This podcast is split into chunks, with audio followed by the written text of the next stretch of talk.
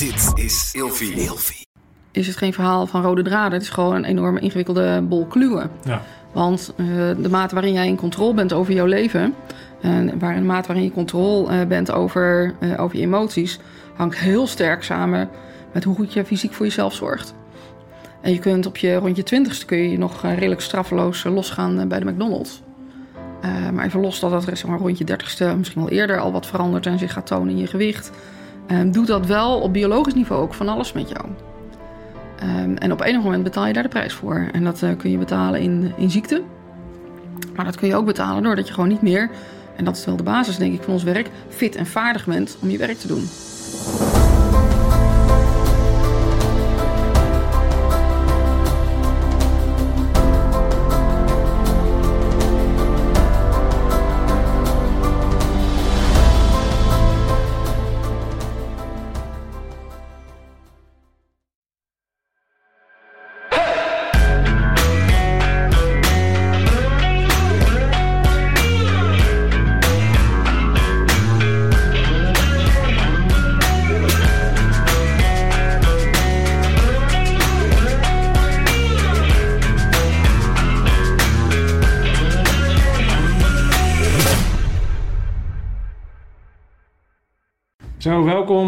Een eh, nieuwe Scherpschutters. Een eh, bekend gezicht tegenover mij. Eh, Wendy Dorenstein, heel leuk dat je er weer bent. Ja. We hebben inmiddels een paar maanden geleden hebben we deel 1 eh, opgenomen. Ja. Voor de mensen die dat nog niet hebben bekeken, zou ik zeggen, kijk die eerst terug. Want ik denk dat het heel interessant basis is om te kijken waar we het hier vandaag over gaan hebben.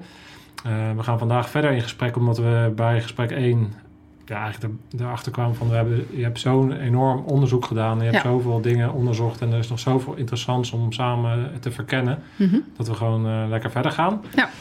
Ehm, vandaag staat in de teken eh, control in action. Dat gaan we zo meteen verder uitlichten en waar dat Ja. dan allemaal uit eh, bestaat. Maar zou jij toch heel even kort in eigen bewoordingen nog aangeven wat voor een onderzoek je hebt gedaan en waarom dat bijzonder is? Eh, wat ik heb onderzocht is hoe politiemensen of militairen met een politietaak op straat onder druk hun werk doen. Eh, welk gedrag zij laten zien eh, van het moment dat zij de opdracht eh, krijgen of de melding krijgen van de meldkamer tot en met de debriefing, aangenomen dat die debriefing plaatsvindt. Dat gedrag heb ik vergeleken met hun gedrag in scenario-trainingen tijdens integrale beroepsvaardigheden training. Ehm, en ik heb gekeken welke rol persoonsgebonden factoren spelen. Dan moet je denken aan man-vrouw verschillen, opleidingsverschillen. Maar dus ook ehm, welke sport mensen beoefenen, hoe vaak ze sporten en waarom ze sporten. En wat persoonlijkheidsaspecten, zoals eh, openstaan voor nieuwe eh, ervaringen. eh, maar ook stressgevoeligheid en dergelijke. En ehm, eh, er zitten een aantal unieke kanten inderdaad aan in het onderzoek. Alhoewel ik dat van tevoren niet zo bedacht heb. Eh, dat is één, dat het zowel over politiemensen als militairen gaat. Het tweede is de vergelijking tussen eh, wat op straat gebeurt in een bepaalde tijdlijn eh, versus wat er in scenario-trainingen eh, gebeurt, en maar ook de hoeveelheid. We hebben ehm, uiteindelijk eh, 1250 scenario-trainingen real-time kunnen volgen en 430 ehm, echte incidenten real-time kunnen volgen door heel Nederland, inclusief het Caribisch gebied. Dus het is, was nogal groot geworden. Ja, Ja. enorm eh, onderzoek. Ja. En waarom is het belangrijk, eh, dat hebben we in deel 1 ook al Ja. even aangetipt, maar kan je nog even benoemen van waarom is het belangrijk om dit, dat het onderzoek gedaan is en eh, Mhm. wat kunnen we daarmee? Ja, het ultieme doel is, even heel simpel gezegd, zorgen dat het op straat ehm, eh, er beter aan toe gaat. Dat politiemensen of die militairen met die politietaak, maar laten we van nu even een politiemensen noemen, anders dan Ja. blijven we ons daarin vast eh, eh, draaien. Eh, is dat ze optimaal voorbereid zijn voor dat moment waarbij eh, het spannend wordt. En ehm, en statistisch gezien eh, zijn er niet heel veel geweldsaanwendingen als je het afzet tegen hè, het aantal burgercontacten ehm, versus het aantal eh, potentieel gevaarlijke incidenten versus het aantal geweldsaanwendingen. Is een soort omgekeerde piramide en worden er steeds minder. Maar het afbreekrisico is heel groot. En de consequenties zijn heel zwaar. Als politiemensen geweld gebruiken, dan heeft dat een enorme impact op burgers, op het vertrouwen wat die burgers in ons hebben. Eh, maar het heeft ook een enorm- enorme impact op politiemensen zelf. Ehm, dus de kans dat het misgaat op straat is niet zo groot. Maar het effect is wel groot. En daarom moet je dat eh, heel goed uitzoeken. En moet je daar ook optimaal voor trainen. Ja, helder. Nou ja, dat, ehm, Dat lijkt mij dat dat, uh, dat, dat helder is. Ja. Dat, dat we dus dat onderzoek hebben en dat we het hebben over potentieel gevaarlijke situaties en dat de impact eh, heel, heel groot is. Dus dat, daarom is deze stof iets eh, waar elke politieman of vrouw eh, mee bezig zou moeten zijn. Om te kijken van hoe kan ik mezelf zo goed mogelijk voorbereiden. Dat als het moment ooit komt dat ik geweld moet toepassen of ik in een potentieel gevaarlijke situatie kom. Dat ik daar in dat, in dat deel zoveel mogelijk, eh, zo effectief mogelijk en zo goed Ja. mogelijk kan functioneren eigenlijk. Ja. En daar wordt, er- je wordt natuurlijk al geselecteerd, je wordt getraind. Dus de hele organisatie is natuurlijk ingericht om dat ook te doen, denk ik. Mhm. Ja, absoluut. Ja. Eh, maar is een beetje hetzelfde als topsport. eh, eh, omgeving, ik denk dat het een omgeving is waarin je nooit klaar bent. Nee. Dit is, er zit altijd, zijn er weer dingetjes die ontwikkelen, nieuwe wetenschappelijke inzichten, nieuwe. Zaken die je, die je kan koppelen, waardoor je net weer nuances kan maken en mensen net weer net even een 0,01% beter kunnen maken, wat verschil uitmaakt bij wijze van Ja, dat verschil maakt eh, heel veel uit. Die, die, die fractie die je sneller bent, die fractie die je ehm, sneller tot een juist besluit komt, ehm, kan net zorgen dat je de angel uit het incident haalt, waardoor je überhaupt geen geweld hoeft aan te wenden, bijvoorbeeld. Of ehm, eh, waardoor je minder geweld hoeft in te zetten. Dus dat is, ehm, ja, dat is gewoon ongelooflijk belangrijk. En ik, ehm, ik vind het grappig dat je ehm, de lijn trekt naar topsport. En we zien dat in de. dat, dat eh, zowel politie als defensie en trouwens ook de brandweer steeds meer leunen naar de eh, sportpsychologie. Maar wat ik wel gezegd wil hebben, is dat we maar ten dele daarop kunnen leunen. Mhm. Ja, het gaat over het hanteren van stress. Ja, het gaat over zorgen dat je fysiek zo optimaal mogelijk in elkaar zit, zodat je überhaupt je werk kunt doen. Hè. Daar komen we nog verder op in, dit, eh, in deze uitzending. Ehm, dus daar zitten echt wel overeenkomsten in, maar er zijn een aantal hele grote verschillen. Ehm, ehm, en een paar van die verschillen, misschien wel de belangrijkste, is dat bij sport gaat niemand dood. Doorgaans. Meestal. Meest, nee, nee. En eh, politiemensen, militairen eh, stellen hun eigen leven in de waagschaal. Ehm, maar we maken ook besluiten over het, leven van anderen. En dat is bij sport echt niet zo. Ook niet bij full contact gevechtsporten. Uiteindelijk, eh, dat noemen we een closed game, zijn daar een aantal, x aantal regels. Er is een scheidsrechter. En er kan afgefloten worden als eh, men zich niet aan de regels houdt. Het is een veilige omgeving. Het is een soms heel erg pijnlijk, heel erg extreem. Ja. Maar het blijft een veilige omgeving. En dat is met politiewerk. En voor militairen is dat echt wel anders. Ja. Eh, tweede is dat een topsporter, en nu gaan we weer richting Olympische Spelen, dan zie je er nog veel meer. Heb echt een dedicated life naar die ene event. Hè. Het is dat het een jaar uitgesteld is, maar anders weten ze eigenlijk al over drie jaar, twaalf maanden, of drie jaar, elf maanden, zoveel dagen. Op dat tijdstip, als ik het haal, mag ik daar de 400 meter lopen. Ehm, en Ehm, alles is in het werk gesteld om op, op dat moment goed te doen. Hè? En daar zitten artsen omheen, er zitten psychologen omheen, trainers omheen, hele wetenschap zit er omheen. Om die ene persoon op het juiste moment naar de finish te brengen. Ehm, politiemensen, militairen, dat zijn vaders, moeders, broers, zussen. die gewoon een leven hebben. Met alle verplichtingen die erbij horen. Die ehm, eh, als eenmaal van de academie af eh, zijn, eh, beperkt getraind worden. En uiteindelijk zelf moeten doen. En ook nog eh, zeer onver- op zeer onverwachte momenten met het, nou, dat spannende moment geconfronteerd worden. Dus ja.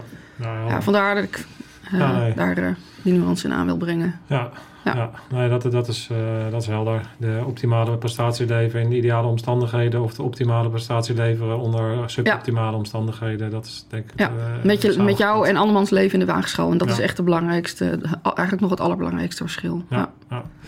Nee, het, onder, het onderdeel wat we vandaag eh eruit gaan eh, lichten ehm, is eh, control and action. Ja.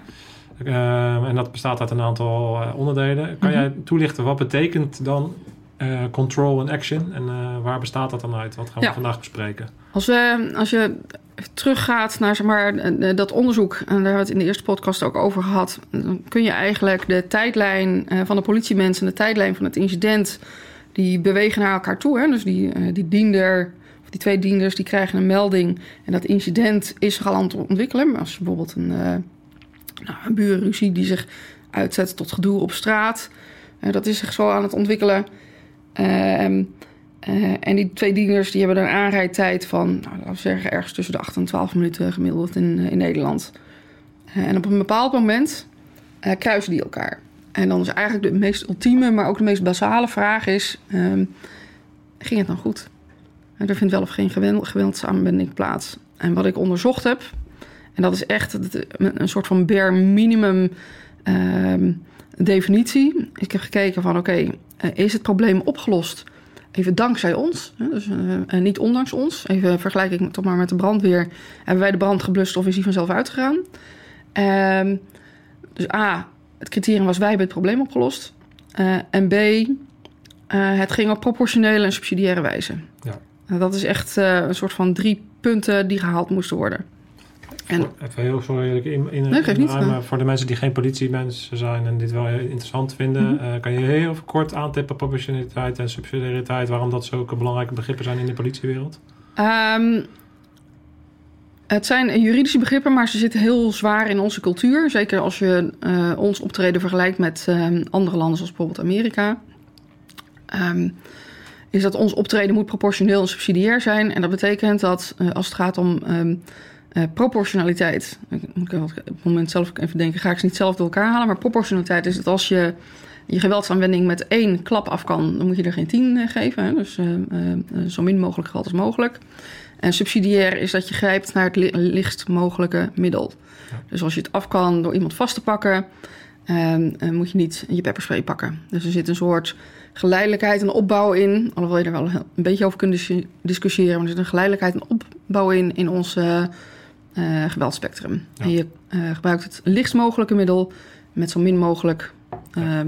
geweld. Ja, dus je hebt het langs, de, langs die lat van eigenlijk ja. de basis van het politiewerk gelegd... van ja. of een actie geslaagd is of niet. Ja, dus en de geslaagd was dan... oké, of de rust is weergekeerd... Uh, uh, of de situatie is gestabiliseerd. Ja. Ja, en dat ging dan op proportionele subsidiaire wijze. En daar heb ik in al die data die ik had... Um, van die, dat waren er 75, 75 persoonsgebonden kenmerken...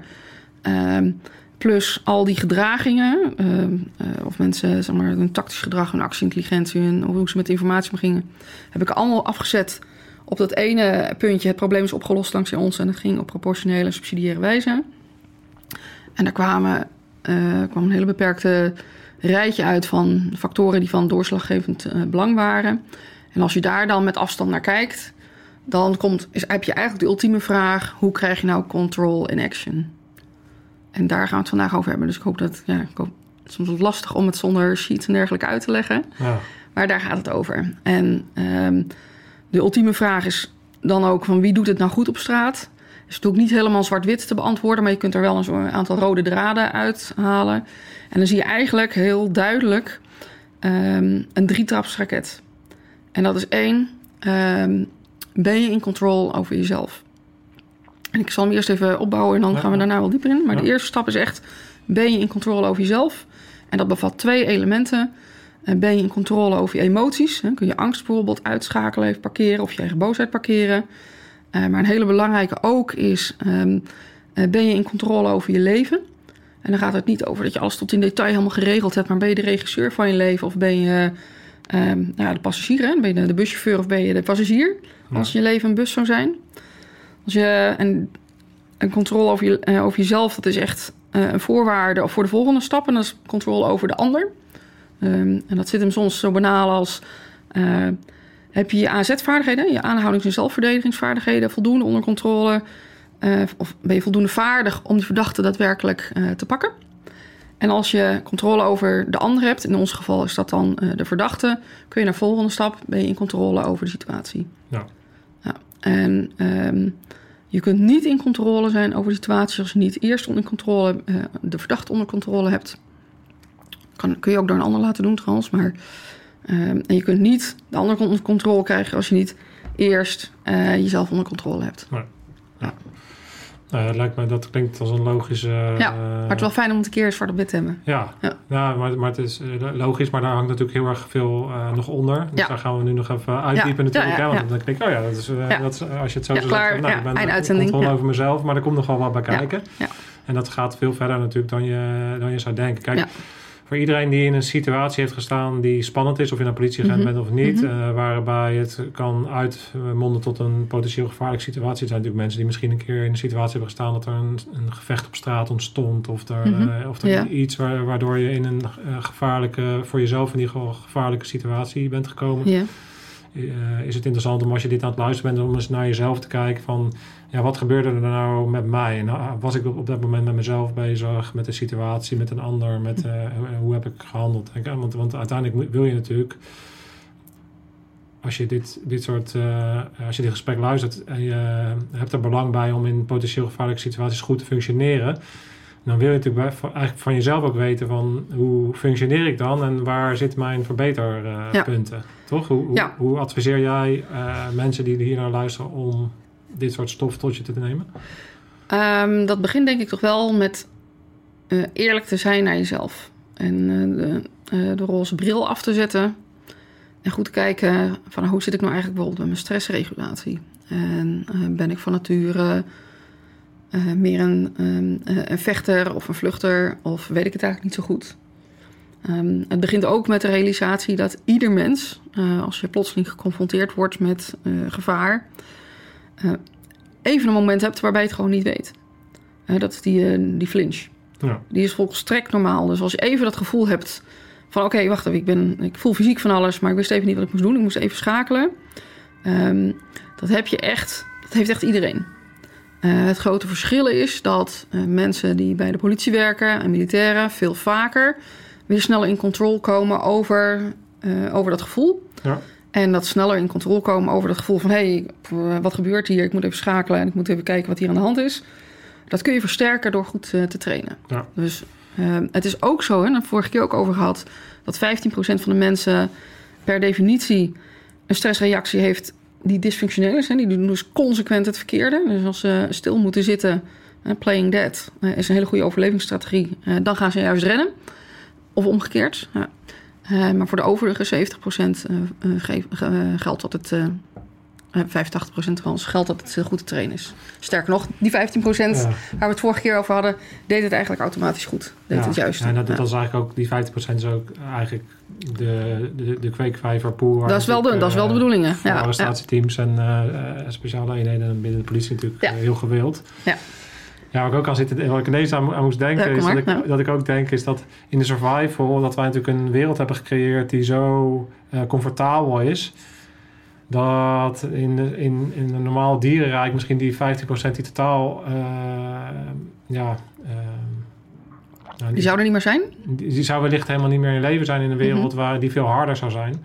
Omdat uh, dat dan gewoon een soort natuurlijke selectie is. Maar dat geldt voor wel meer dan 15% van de mensen. Hè? Ik, we focussen nu op uh, het neurologische aspect van omgaan kunnen gaan met stress. En daarvan is, zijn onderzoek gewoon heel hard laat die 15% zien die dat gewoon niet kan. Maar als je naar fysiek gaat, jij en ik zijn de 40 gepasseerd. Sterker nog, ik ga naar richting de, de 50. Oh, ja. Nee, gek. oh, ja, ja. Jij niet, jij bent nog een 30, jonge god. 30, we zijn allebei 30. Ja, nee, nee. Weet je dat... Nee, interesseert me ook helemaal niet. Maak uh, ik vind iedere verjaardag vind ik... Uh, uh, nee, ik hou niet zo van, van verjaardag, maar ik vind het echt helemaal oké okay om ouder te worden. Ik voel me nog steeds topfit. Dus ja. Maar ehm, even terug naar het fysieke. Um, een groot deel van de mensen die nu leeft... zou ook niet meer in de 17e of 18e of 16e eeuw leven. Omdat we nu allerlei ziektes hebben uitgebannen en allerlei behandelingen hebben. Ja. Dus daar moet je wel nuances in zien. Uh, dus aan de, en even een beschouwing over onze maatschappij. Ja, aan de ene kant zijn we veel veiliger. We hebben allerlei ziektes uh, niet meer. Uh, we slachten elkaar niet meer af zoals we dat zeg maar, in, de, in de middeleeuwen ehm, deden. Maar onze maatschappij is wel echt heel erg complex voor mensen. Ja. Ja, dus ja. De, uitdaging zit hem ergens anders. En dat zit ja. hem ook natuurlijk ja. meer in, uh, als je het hebt over stressregulering, zit de uitdaging veel meer in dat we natuurlijk niet meer opgegeten worden door de tijger, maar we wel onder continue stress leven. Ja. En uh, hoe, uh, ja, hoe reguleer je dat? Ja. En, en, dat, daar gaat het natuurlijk wel over als je dit werk wil doen. En balans. Hoe ga je jezelf in een omgeving zetten die eigenlijk al stressvol van zichzelf is. En vervolgens ook nog eens extreem stressvol kan zijn. Ja kan je daar überhaupt wel uh, mee dealen? Dat is een belangrijke vraag om te stellen voordat je uh, politieagent wordt. En je weet natuurlijk van jezelf nooit 100% of je dat kan. Mm -hmm. Dan kan je ook in een bepaalde zin alleen maar... Ervaren en daar leer je van. Ja. Want, want, een van de onzekerheden die ik wel herken, ook, ook bij de mariniers uh, in, mijn, in mijn tijd... Mm -hmm. is je bent natuurlijk continu eigenlijk onzeker je bent continu onzeker over het feit van... heb ik het wel in me om in die ene situatie waarin je onder vuur ligt... om dan de dingen te doen die je moet doen. Want je komt niet zo vaak of misschien wel nooit in zo'n situatie. Ja.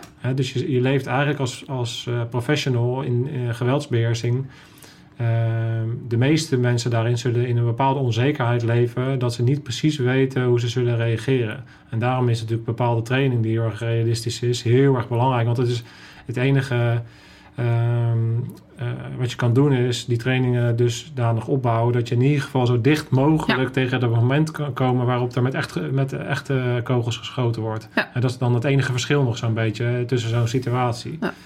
Ehm, en dan kan je in ieder geval een goede indicatie geven van eh, ja, de- en een bepaald vertrouwen opbouwen van ja, als het moment komt, dan, ja, dan weet ik dat ik eh, het aan kan. Ook al weet ik niet wat, wat het echt met me doet. Ja.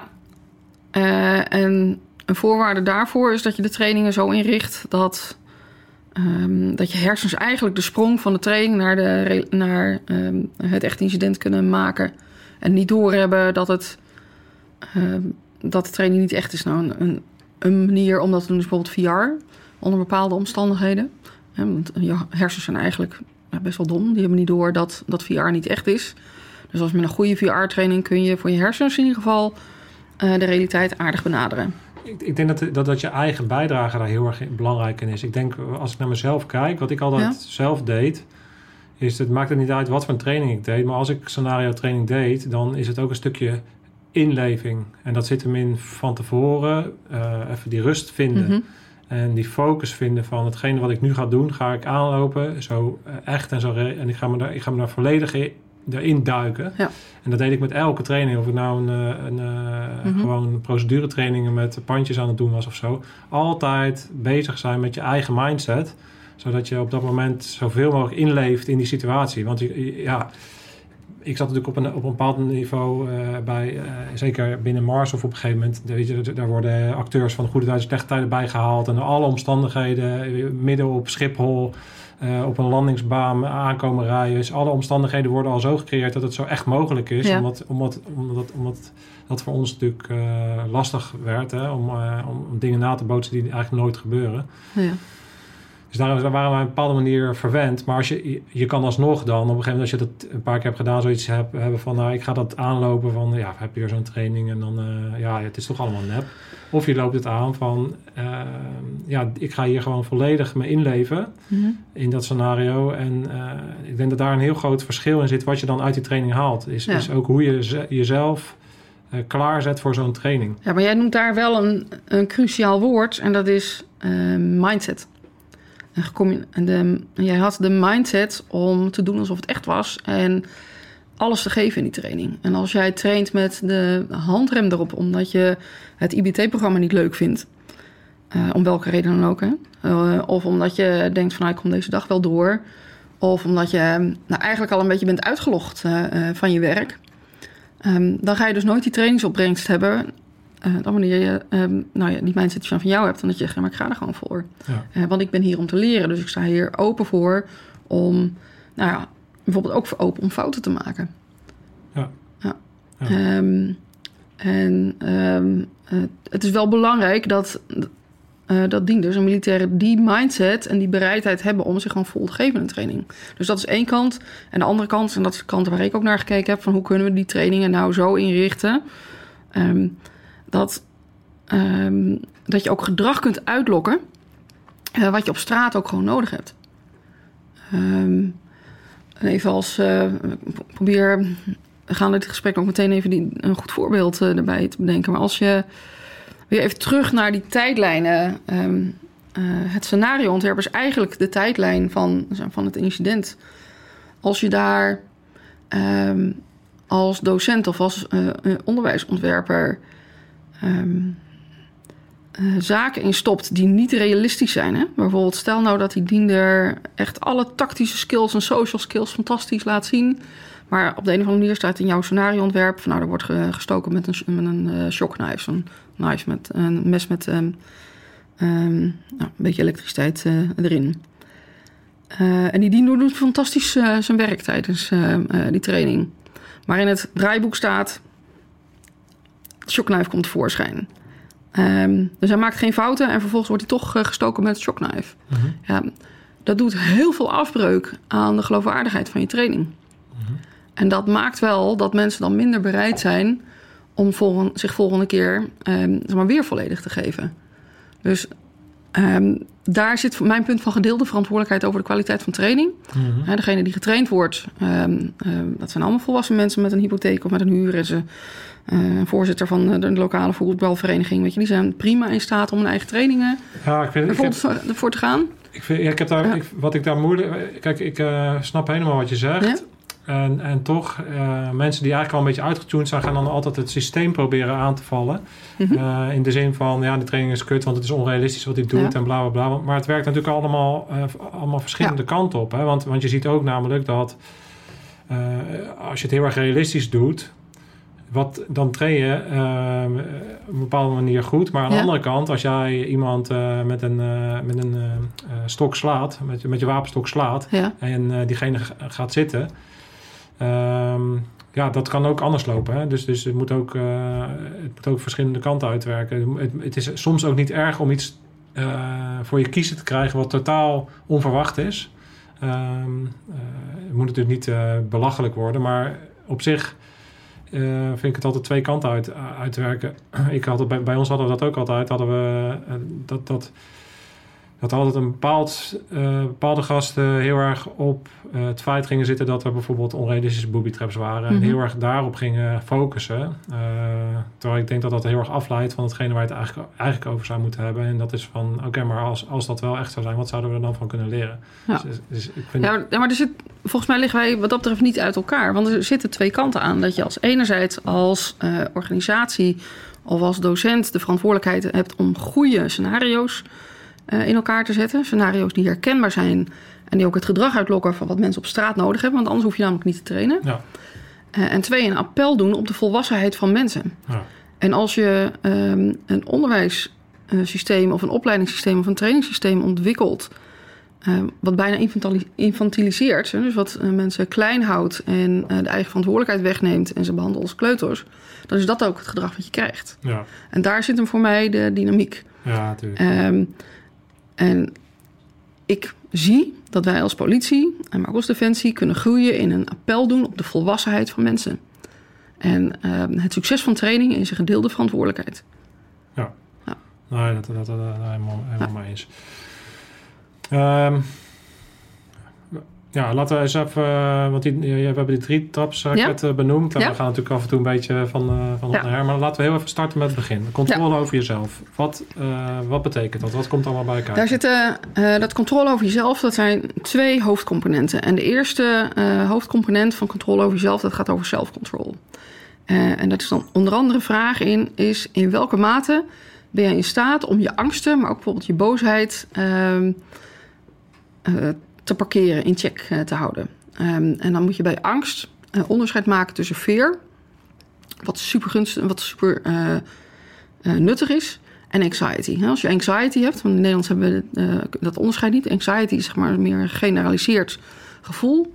We hebben liever niet dat dienders last hebben van anxiety. En maar fear is heel erg nuttig. Als jij een melding krijgt van een ehm, inbraak in een bedrijfsterrein of een eh, bedrijfspand en je weet dat er verdachten nog binnen zitten, eh, dan is dat spannend. En jouw lichaam vertelt jou dat je scherp moet zijn. ehm, ehm, eh, en ehm, eh, nou, die, waardoor je onder andere wat beter hoort, wat beter waar gaat nemen. en ook wat sterker wordt door onder andere de aanmaak van adrenaline. Dus het is goed om dat stukje angst, als je zo mag nemen, dat stukje fear, eh, te voelen en in check eh, te houden. Het wordt een probleem als die fear omslaat in wat de Engelsen noemen anxiety. Dus als het ongecontroleerd ehm, wordt. Want dan ben je niet meer in staat om eh, nog dat pand in te gaan en eh, de informatie van de meldkamer te verwerken en je maatje in de gaten te houden. Ja, want ja, dat verschil kan me voorstellen dat dat heel ehm, ehm, dun is. In de zin van, kijk, als ik dingen spannend eh, eh, vond, je zou die, een beetje zweethanden, Ja. je cognitie neemt iets af. Ja, Eh, je benen kunnen voelen alsof het elastieken zijn. Hè? Dus Ja. er gebeuren dingen fysiek. Mhm. Ehm, en dat is een normale reactie. ja, maar ik denk dat ik altijd inderdaad het gevoel heb gehad van dat ik eh, nog steeds kon handelen. En dat ik nog steeds Ja. in, eh, voelde dat, dat ik alles in die zin onder controle had. Ook al sta ik op een randje van een vliegtuig, ik moet ergens uitspringen. Ja. Ik kon nog steeds de handelingen doen en de juiste dingen doen zodat ik eh, functioneerde. Maar wanneer weet, kan je nou bij jezelf, waar zit dan het punt dat, dat je dat niet meer kan? Want, ik kan me, want je functioneert natuurlijk wel iets minder goed.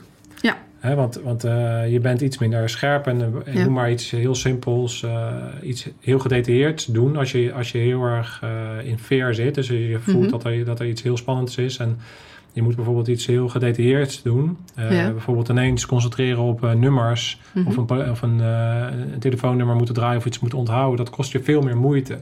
Ja. Ehm, ja, waar, en waar zit dan het punt eh, dat je niet meer functioneert? Eh, dat punt ligt voor, als het een continuum is, en ligt ehm, eh, voor iedereen op een, op een ander punt in het continuum. Hè, het dysfunctionele punt.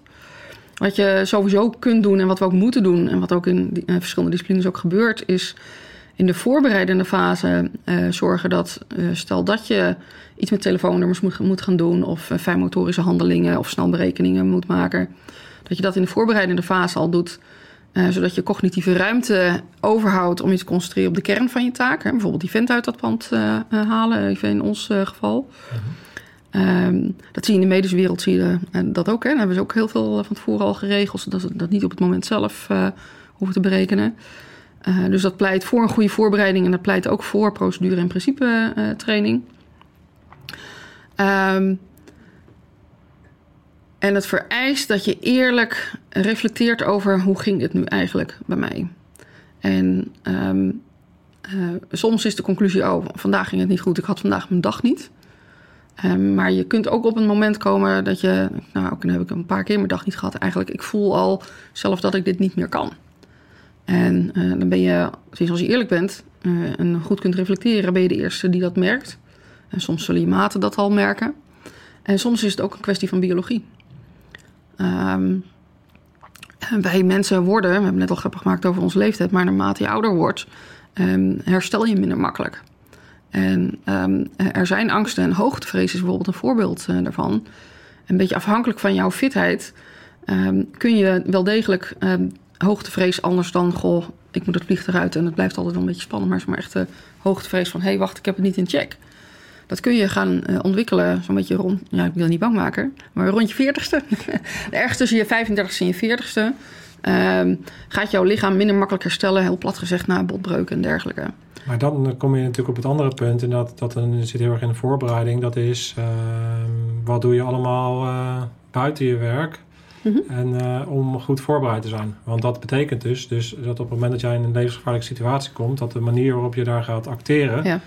Eh, direct ook ehm, de dingen die je de 24 uur daarvoor bijvoorbeeld... of misschien wel de maand daarvoor hebt gedaan... hoe gezond heb je gegeten, hoe, Ja. eh, hoe heb je geslapen... Eh, wat voor stressfactoren heb je buiten je werk en heb je daar ehm, dingen die oncontroleerbaar zijn? Ja.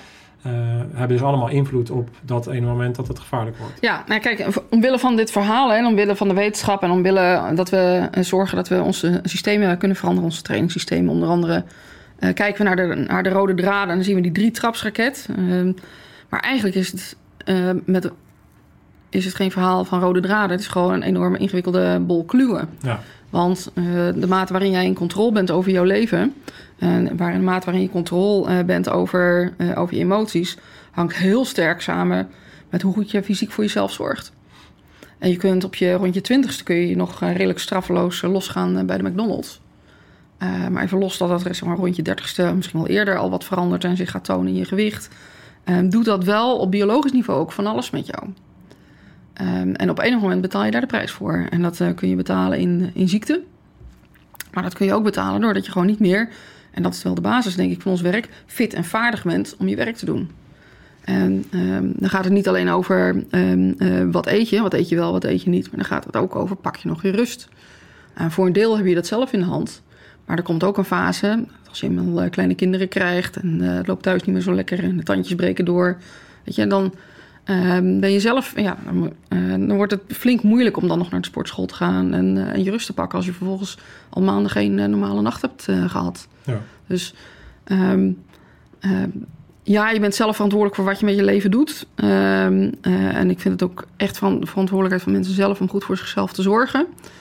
Eh, zeker als je dit werk uh, wil doen en als je dit werk ook zo wil doen dat je het ook als je op je 35 je 40ste en daarna nog gezond wilt kunnen doen. maar je krijgt wel allerlei invloeden van buitenaf waar je gewoon wel mee te dealen hebt en die soms ook gewoon wel effect of life zijn. Uh, in hoeverre vind jij dan dat, dat een organisatie als de politie daar randvoorwaarden aan mag stellen?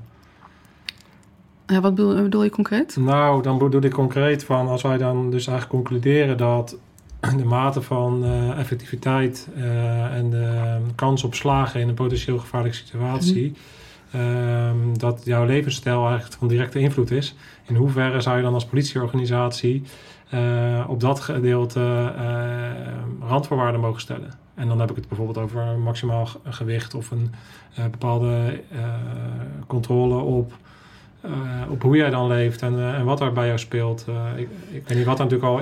Mm -hmm. Snap je een beetje? Ja, ik, ja. ja, ik snap wat je bedoelt. En ik probeer even goed na te denken om het antwoord te formuleren. Ook daar zitten weer twee kanten aan.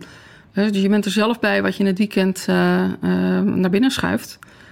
Um, en daar zal daar kan een machtenwerkgever niks van vinden, zolang dat niet leidt tot bijvoorbeeld alcoholproblemen, waardoor je nou, met je andere problemen um, uh, oploopt. Um, uh, maar de, als de werkgevers, Defensie en de politie mogen wel degelijk eisen stellen aan jouw fitheid. Alleen die fitheid is een resultante van wat daarvoor gebeurt. Um, en daar zitten ook altijd meerdere kanten aan, hè? want het werk sloopt ook. Volledig in de onregelmatige dienst zitten, sloopt. Dat sloopt je lichaam. Uh, en het is niet voor niets dat de politie bijvoorbeeld programma's heeft als FitEd MP, hè, FitEd Nationale Politie. Om collega's die toch, um, onder welke invloed dan ook, hè, een leeftijd, het leven, minder fit aan het worden zijn dan de tijd toen ze op de academie zaten. om die te helpen om weer nou, in beweging te komen en weer, weer te herstellen. Ja. ja. Dus er zit. Het, is altijd een genuanceerd verhaal van, uh, van meerdere kanten. Ja, ja. ja het, is, het, is, precies. Ik kan me ook voorstellen, kijk, inderdaad wat je ook zegt met die piramide. Dus het aantal, was het 5% van minder dan 5%. Meldingen, minder dan 5% uh, ja. wordt een potentieel gevaarlijke situatie. Ja, minder dan 5% van het aantal potentieel gevaarlijke situaties. Dus je komt op minder dan 1% van het aantal burgercontacten. Volgens mij zelfs half procent van het aantal burgercontacten. Uh, loopt uit in geweld. En dan geweld om met een kleine g. Dus dat is ook al beetje nieuwe trekken. En, uh, joh, uh, ja, dus dan krijg je natuurlijk ook heel erg de theoretische, wetenschappelijke wereld ja. tegenover de realiteit. Ja, uh, en tegelijkertijd weten we ook als geen ander dat die 5% juist pijn doet. Bij ons, als dienders. Ja.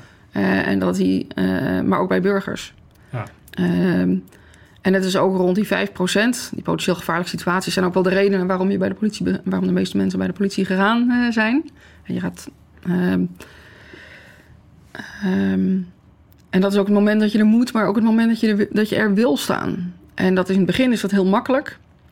Want je komt door de selectie, nou, daar werk je naar op, hè, meer of mindere mate. Sommige mensen moeten er iets meer voor doen, maar je komt door die selectie, dan ben je fit. Nou, dan ga je een aantal jaren naar de academie.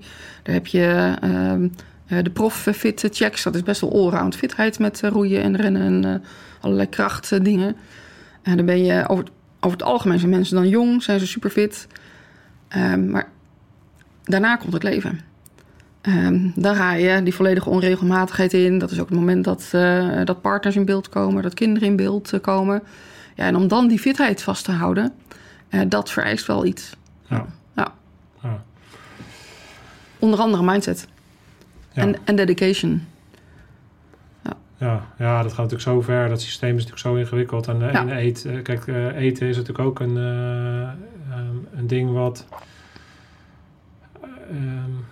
net zoals uh, drugs of alcohol een mm verslaving kan zijn. Uh, of een emotionele manier om dingen... Uh, dus ja, de, ik ben geen verslavingsdeskundige. Nee, ik en ik, ik, hoor, ik hoor daar verschillende geluiden over. Um, um, wat ik wel zie is dat de cultuur van het eten binnen de politie in de laatste 15 jaar wel aan het veranderen is. Mm -hmm. Alleen ik weet niet of dat nou aan de politie ligt en aan alles wat wij zeg maar, aan beleid erin hebben geprobeerd te brengen. Meer maatschappelijk. Uh, of dat het een maatschappelijk uh, ding is. Uh, ja. ja. Oké. Okay. Nee, wat ik, wat ik me even afvraag is ehm, het, het, het controle over jezelf. Ja. Ehm, stel dat je dus eh, tot de conclusie komt dat er momenten zijn eh, dat je oncontroleerbare anxiety, dus Ja. eh, dat de angst omslaat in, in zaken die niet wensbaar Ja. zijn als politieagent. Eh, zijn er manieren om dat te ontwikkelen en, wat, en hoe doe je dat? Doe je Om om, dat te verbeteren bij jezelf. Ja, absoluut. Ja. En heb ik, moet ik dan wel even helder aangeven, dan gaat het wel over gezonde eh, mensen. Want je hebt ook dat. Ja, en gezond ja. ziek is natuurlijk ook een continuum. Dat zijn ook niet twee eh, vakjes. Nou ja, je hebt Ehm. natuurlijk binnen de politie en de militair ge- ge- ge- getest. Dus we hebben het inderdaad over mensen die natuurlijk in een bepaalde mate van gezondheid. Ja, eh, en Maar, je, maar het werk kan je ook ziek maken. Hè? Oké, ja. dus je kunt ook een posttraumatische stressstoornis bijvoorbeeld oplopen. en dat gebeurt ook niet van de een op de andere dag. Nee. Eh, maar het kan wel. Ehm, en uiteindelijk komt het toch weer op hetzelfde neer. Dat je eh, terug moet naar de basis. eh, door te zorgen dat het in balans is. Dus dat je eh, niet alleen zorgt voor dat je met je lichaam werkt. dus dat je blijft sporten. Maar dat je ook zorgt voor, voor rust. Op welke manier dan ook. Hè? Want voor de een voor, werkt yoga bijvoorbeeld goed. Ik persoonlijk vind dat echt verschrikkelijk. Ik, dan ga ik alleen maar meer nadenken en allemaal bedenken wat ik had moeten doen. Maar er zijn mensen die er enorm van opknappen. Eh, we hebben, er zijn echt supergoeie apps om eh, eh, eh, meer rust in je hoofd eh, te krijgen. Je kunt eh, erover praten met collega's, want je bent echt niet alleen als je toevallig meer gestrest en angstiger wordt. Ehm, je kunt hulp zoeken. Het zij binnen de organisatie en wil je dan niet, dan is het ook gewoon goed mogelijk om daarbuiten eh, hulp, te zoeken. Ehm, en uiteindelijk gaat het ook hier om, eh, de een, het ene moment zijn we fitter mentaal dan de ander. Eh, en je kunt altijd weer, bijna altijd wel weer de, we- de weg omhoog eh, vinden. Ja. Alleen, ehm, wil je dat doen, dan zul je eerst voor jezelf in de gaten moeten hebben dat het eigenlijk niet zo goed ging met jezelf. En dat vereist weer dat je in staat bent om te reflecteren. En kritisch te kijken met naar, goh, eh, hoe gaat het nu met mij? Ja. En daar zie je ook, als ik mag, Ja, dat ehm, zeg maar, ehm, je emoties in check hebben. Eigenlijk een beetje overloopt in, heb je je leven onder controle. Ja. En daar zijn een heleboel boeken over geschreven, maar je kunt hem eigenlijk eh, vastzetten in één beeld. En dat is het be- beeld van de buschauffeur. Ben je de passagier of ben je de buschauffeur? En de bedoeling is dat je de buschauffeur bent van je leven. Op het moment dat je echt het idee hebt van... hé, hey, ik lijk wel... eh, ik word van A naar B eh, gebracht. En je hoort mensen ook bijvoorbeeld in de agentenwacht over praten. Hè, over de organisatie. Ze hebben besloten dat ik... Ja. alsof je een vuilniszak bent die van A naar B geplaatst kunt worden. En natuurlijk is het zo in onze organisaties... dat je overgeplaatst kunt worden tegen je wil. Dat is ook de realiteit. Alleen, welke mindset heb je daar dan bij? Ehm, en blijf je daarin hangen... eh, als een soort van passief, het is me allemaal overkomen en dan weet ik niet meer wat ik moet. Of pak je de regie en zeg je: Oké, wacht even, dit was niet een eerste keus. Maar als ik eens naar me heen kijk, dan zitten er eigenlijk best wel leuke elementen in dat werk. Er zijn ook best wel toffe collega's, dus ik ga er het beste van maken. Ja. Ja, want dat, dat werkt natuurlijk allemaal ook weer door elkaar Ja. heen. Hè? Want, want, dan, want de mate van, als jij het gevoel hebt dat je de chauffeur bent, dan heb je natuurlijk ook een veel hogere mate van zelfreflectie, denk Ja. ik. Want dan heb je veel meer het gevoel van, ik bestuur, dus als ik, me, als ik dan reflecteer, dan word ik een betere stuurder. Terwijl als jij eh, het idee hebt dat je maar in die bus zit, dan eh, heb je zoiets van, ja, ik heb er toch geen controle op, dus waarom zou ik Ja. eh, reflecteren op En mezelf? je, en je zakt ook weg, hè? Op het moment dat je de regie uit handen geeft en je, je perception of control is dat je, dus je perceptie van de controle is dat je dat eigenlijk niet hebt. Ehm, dat kan wel, zeg maar, een soort van weg naar beneden ehm, eh, zijn. En ehm, eh, en dat kan zich in allerlei dingen uiten. Dat je, ehm, eh, dat je je huis op een gegeven moment ook niet meer opruimt. Of eh, minder goed voor jezelf gaat zorgen. Ehm, ehm, nou, dan kom je toch weer op het eten. Toch meer meer gaat eten. Want eh, nou, ja, het doet elkaar allemaal niet toe. Toch niet naar de kapper gaat. Toch niet het make-upje als vrouw dan regelt. Of Ja. toch niet gaat sporten. De was een keer, en het is prima om de was een keer te laten liggen. Hoor. Ik ben echt geen ster in het huishouden, moet ik eerlijk bekennen. Maar als je hem keer op keer laat liggen en je bed niet meer opmaakt en je kleding, ja, Ja, er zit natuurlijk, eh, Jordan Peterson heeft daar natuurlijk een hele interessant eh, over, over het feit van hoe moeilijk het eigenlijk is om een situatie te veranderen. Bijvoorbeeld in je eigen kamer te beginnen met op te- voordat je de wereld wil veranderen, moet je, zou je eens moeten beginnen om Ja. je eigen kamer op te, op te ruimen. mhm. En eh, wat daar eigenlijk allemaal al bij komt kijken om een, om een situatie te veranderen als een rommelige kamer. Dat, eh, dat kan lastiger zijn dan je, dan je zelf eh, Ja, denkt. dat is, ook, dat is het ook. Ja. Dat is, dat is één, is interessant om die eens een keer op te zoeken op YouTube en dat Hm. filmpje te kijken.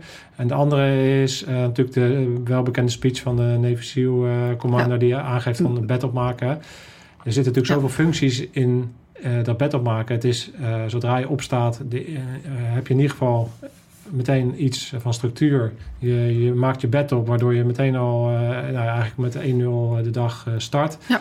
En als je een, een wijze klote dag hebt, dan heb, Heb je geval aan het een, eind van de dag... een lekker opgemaakt bed. Ja, nee, dat, ben ik helemaal eens. Ja, dat ben ik absoluut eens. Dat, eh, dat juist als het moeilijk wordt in je leven, ehm, pak dan en je in een situatie zit waarbij je heel weinig controle hebt, gewoon omdat, het, omdat er van alles gebeurt.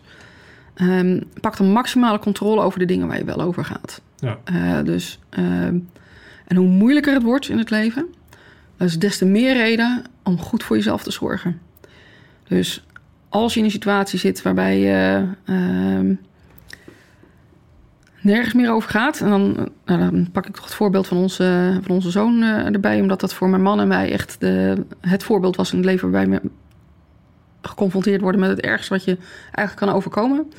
Eh, wij hebben een ehm, zoon van destijds, eh, ehm, een jaar of 18, 19, eh, met autisme onder andere, wat andere issues. Eh, daar werd een hersentumor eh, bij ontdekt. En dat heeft er, het gaat nu goed met hem, maar dat heeft er toen heel slecht uitgezien. Ehm, en als ik me iets bijblijft van die periode, is dat wij in mijn man en ik in de eerste 24 uur echt volstrekt, zeg maar, nou, weg eh, waren. Ik had echt het idee dat de grond onder mijn voeten vandaan ehm, geslagen was. En ik weet nog, en ik ben totaal niet agressief als persoon, maar ik weet nog dat ik in die 24 uur in de Albert Heijn stond, naar de kaas te kijken en achter me de eieren. En dat er een paar buurvrouwen eh, in mijn buurt, het ging niet eens over mij of niet eens met mij, stonden te kletsen. En dat ik echt een soort van opwelling voelde. Dan halen ze domme, het lef van aan om lawaai te maken. En dat was een moment dat ik dacht, oh wacht even. Ehm, wat ik nu voel is niet normaal, of is eigenlijk wel normaal gezien de situatie. Eh, maar de heftigheid waarmee ik het voel is niet zeg maar aan mij. En dat is niet wat bij mij hoort. Ehm, en ik moet voor ons gaan zorgen, want hij kan het niet.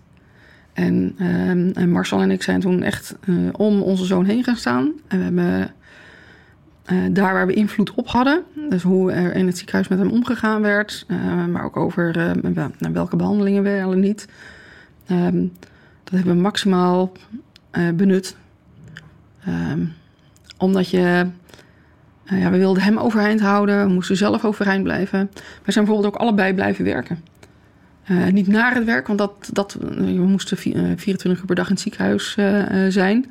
Maar op de IC en op de medium care heb ik bijvoorbeeld scripties naar zitten kijken. En mijn man heeft ook beleidsstukken naar zitten kijken. En collega's zeiden dan, "Ja, maar waarom doe je dat? Hè, neem lekker verlof, joh. Laat het gaan, we zien jullie over een paar weken. En wij hadden altijd, nee, we moeten doen alsof het leven normaal is. Want dat hout geeft ons houvast. Ja. Ja. En goed eten. Het, eh, het Want als je je op dat moment vol gaat proppen met, eh, zeg maar met de verleidingen, omdat, je, eh, omdat M&M's makkelijker bereikbaar zijn en wel even die, die suikerkick geven in plaats van dat stuk fruit. Ja, dat, is, dat kun je een keer doen en dat is dan echt helemaal oké. Maar dit zijn wel momenten waarbij je eigenlijk ook zelf bergafwaarts kunt gaan. Ja. En juist als het moeilijk wordt, moet je goed voor jezelf gaan zorgen. Nou, ik denk die... ehm, ja, datgene wat er bij jou gebeurt... op het moment dat jij dus eigenlijk boven jezelf kan gaan hangen... en Mhm. kan zien wat er, wat er gebeurt... is natuurlijk een skill. De reden denk ik dat meditatie eh, zo eh, gezien wordt als een eh, belangrijke tool... is omdat wat je daar Ja. doet... uiteindelijk is het natuurlijk stilzitten... maar vooral observeren Ja. wat de gedachten zijn... Ja. en, en een bepaalde rust daarin creëren... Ehm, maar van nature, ondanks dat mediteren natuurlijk niet jouw, dan niet jouw ding is, maar wat jij dus daar in zo'n moment wel kan doen, is een soort van boven jezelf hangen. Ja. En daarin dus controle nemen over, over jezelf, ondanks dat er dus hele heftige dingen om je heen gebeuren en in jouzelf ook gebeuren. Ja, ik, ik lach omdat ik aan mijn laatste yogales eh, dacht. En overigens zit bij mij meer in eh, flexibiliteit. Ik ben gewoon niet zo heel lenig. En dan, nou ja, weet je, weet, weet ik niet meer waar mijn armen en mijn benen zijn. Dus dat is meer het probleem. Ehm, ehm, wat helpt, gaat het... dus het helpt om stilte op te zoeken. Het is nodig in een, een, druk leven, in een leven met heel veel stress, om een moment van rust op te zoeken. Maar dat, en dat kan mediteren zijn, maar heb je bijvoorbeeld last van uh, klachten van depressieve aard Mhm. of iets in die richting of pieker, ga dan vooral niet mediteren. Dat is het laatste wat je moet doen. Ga alleen om meer, meer denken. Ja. Ga dan iets doen uh, wat uh, jouw negatieve gedachten en negatieve emoties blokt. Dus ga hardlopen in de natuur, ga wandelen met een hond. En heb je geen hond, pak de hond van de buren. weet je. Ehm, ga een eind zwemmen, ga zeilen. Maar doe iets waar je volle aandacht voor nodig hebt. zodat je hoofd en je gedachten weer tot rust kan komen. En voor de ene is dat yoga, voor de ander is dat inderdaad op een heuvel te gaan zitten mediteren. Um, nou, en ik zwem graag in open water. Maar zoek iets waarbij je die stilte hebt en waarbij je dat stukje zelfzorg, zonder dat daar een beetje een zweefachtige nou, wolk omheen hangt. Um, maar zelfzorg is echt key bij in control zijn en in control komen. Ja, ja. ja. het is dus ook, ja, kijk, want ook als je gaat zwemmen of uh, gaat, gaat wandelen, kijk, Mhm. wat er gebeurt is dat je jezelf dwingt eigenlijk om bepaalde prikkels uit te zetten Ja. en alleen te zijn met je gedachten en je gevoelens. En uh, daardoor kan je ook inderdaad op het moment dat het dus afwijkt in, in, in zo'n uh, Ja. uitzonderlijke situatie als met jullie zoon, ja. dan kan je daar dus, ja, dan ben je daar dus veel weerbaarder in Ja. om uh, daar toch een bepaalde mate van controle te nemen. Ja, en je benoemt, benoemt heel, een heel belangrijk aspect en ook een heel gezond aspect. Uh, toen je zei van je, je schakelt prikkels uh, van buiten dan uit en dan ga je terug uh, naar je emoties.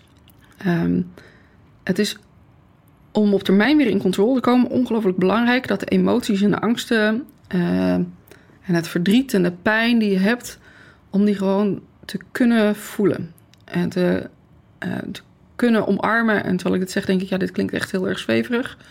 Maar je, je moet je demonen, de duivel, in de bek kunnen kijken, anders kun je niet verder. Ja. En dat kan wel, hè. Je kunt wel zeggen van, oké, okay, ik, uh, ik heb het hier en ik kan het eigenlijk niet aan, dus ik stop het weg en ik parkeer het. Um, uh, had ik het laatst daar met Ronaldo uh, over. Want PTSS, hè, posttraumatische stressstoornis, is natuurlijk één groot vermijdingsfeest. Hm. En daar doe je eigenlijk niks anders dan die emoties en het incident waar je niet naar terug wil.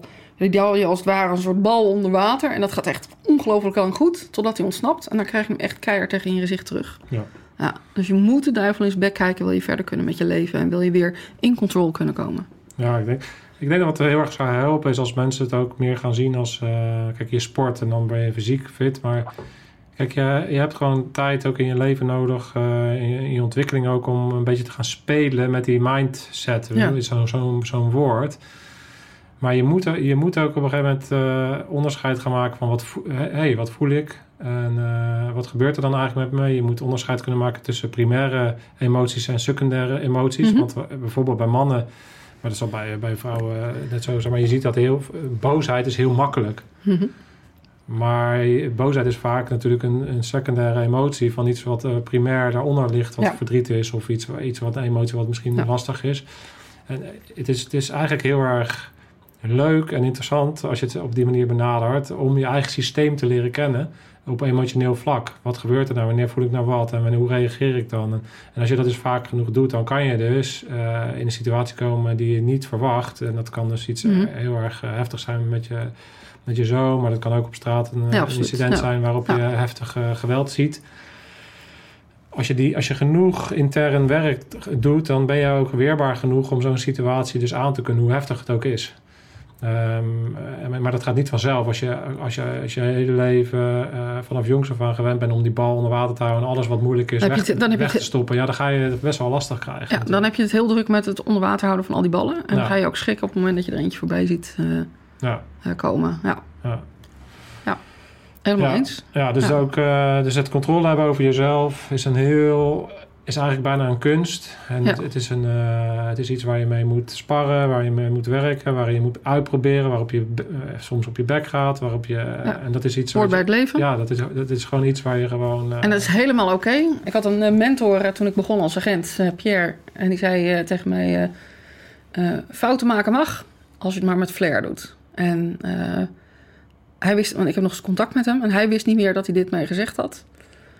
Ehm, ik zeg maar dat is zo ongelooflijk eh, belangrijk geweest en vormend geweest. Want in al die eh, we praten over 30 jaar geleden en toen was het allemaal meer harder en macho dan nu. Hè. En ik was ook statistisch gezien meer de uitzondering zeg maar, als vrouw. Maar het feit dat hij daarmee die veiligheid voor mij bood om fouten te maken. Dat hij zei, oh, is maar maar flair gebeurd.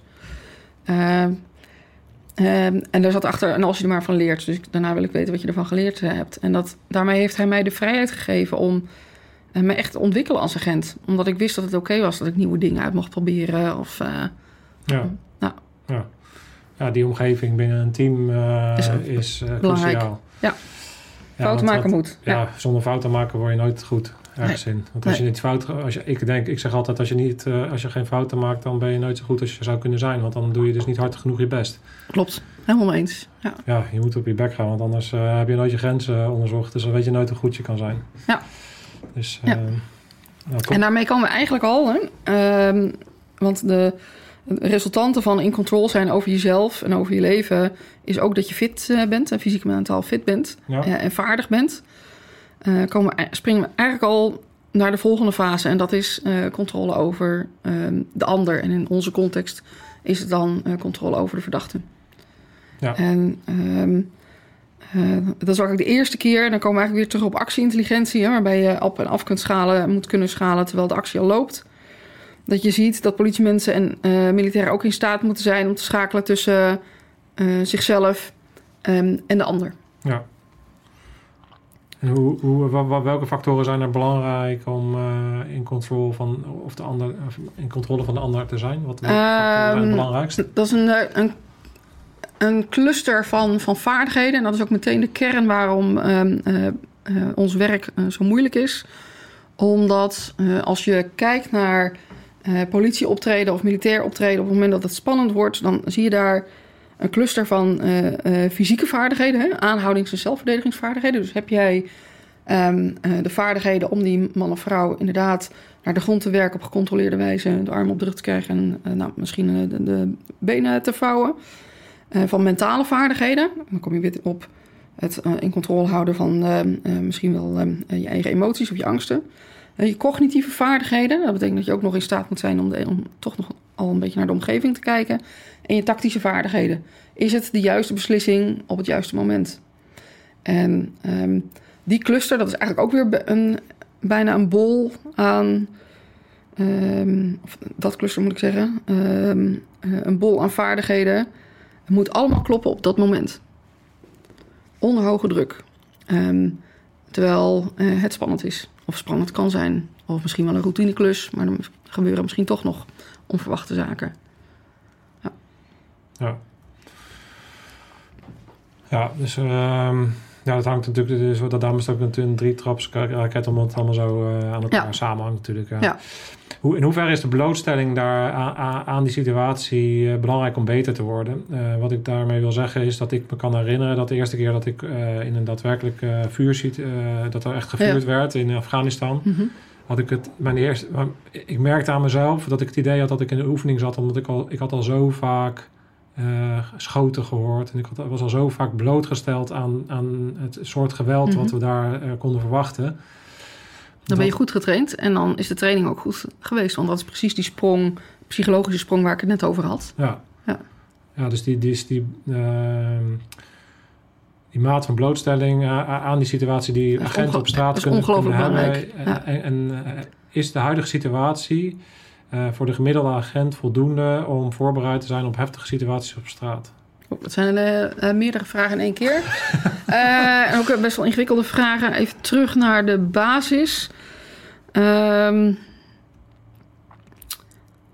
eh, bij de politie, maar ook bij Defensie hebben we een aantal incidenten in trainingen gehad... waarbij mensen gewond en ook serieus gewond zijn geraakt bij ehm, ja, gevechtsachtige trainingen. En als resultaat daarvan ehm, zijn de trainingen gedownsized. Dus ze zijn minder heftig en minder fysiek om te voorkomen dat mensen letsel oplopen tijdens de trainingen. Ik zit daar ehm, heel dubbel in. Ik snap en vind ook dat trainingen veilig moeten zijn, eh, maar wel zo veilig als mogelijk.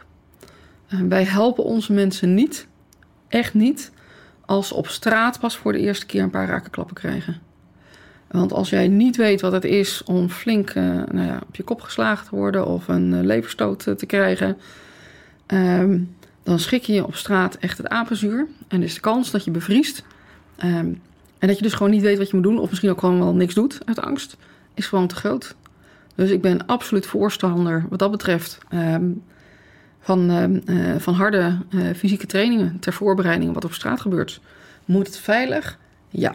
Moeten we mensen eh, hersenschuddingen slaan? Nee. Maar er zijn trainingsmethoden waarbij het toch flink pijn kan doen. ehm, eh, waarbij mensen leren om die pijn te parkeren. En toch door te gaan met het gevecht of met de aanhouding. Ja. ja.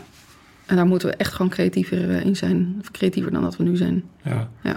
ja, want het heeft natuurlijk ook nog eens een keer de dubbelfunctie... dat op het moment dat mensen eigenlijk die- een training die heel heftig is... eigenlijk al zo heftig eh, ervaren Mhm. dat ze er last van krijgen... wil je ze eigenlijk, helemaal, eigenlijk tegen zichzelf beschermen... ook om helemaal niet op straat te hebben. Dus er moet Ja. in een selectieproces moet dat natuurlijk uitkomen.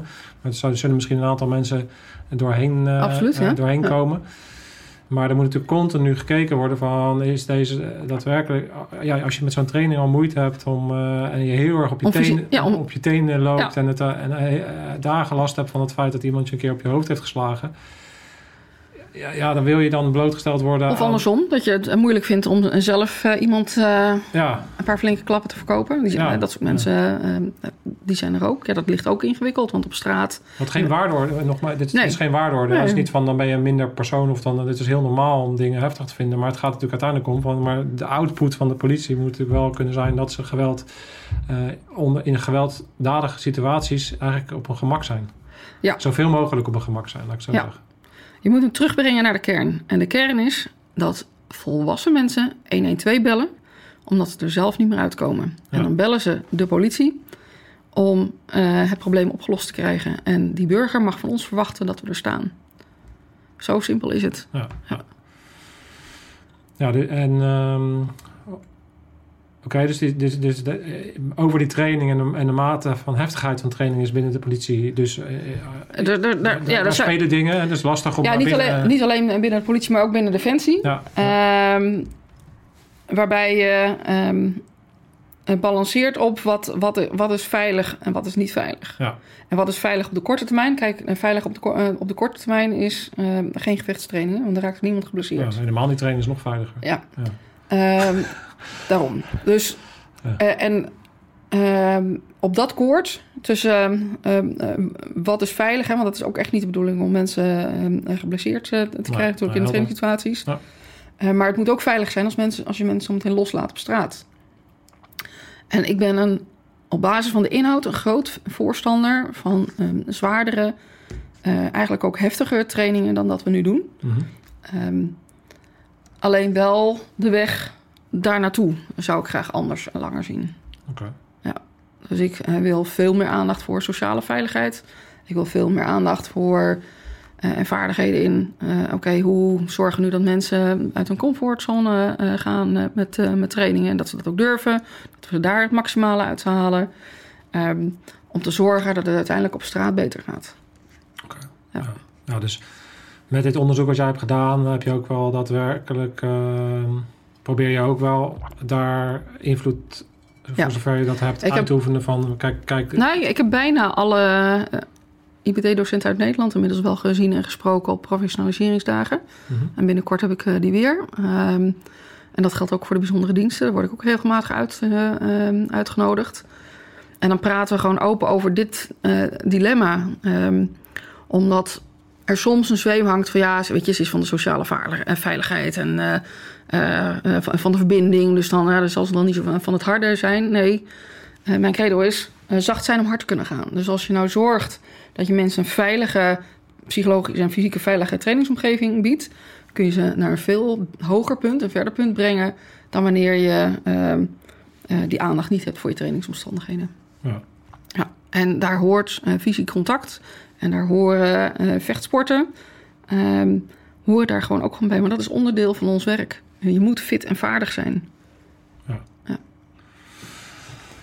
Oké, ja, interessant. Ehm, Oké, laten we even het stapje maken nog om eh, de drie trapsraket Ja. eh, compleet te maken. Is de laatste stap is dan controle over de situatie. Wat is dat dan anders dan de contro- controle over de ander? Wat maakt dat nog meer? Ehm, ja, eigenlijk wel heel veel meer.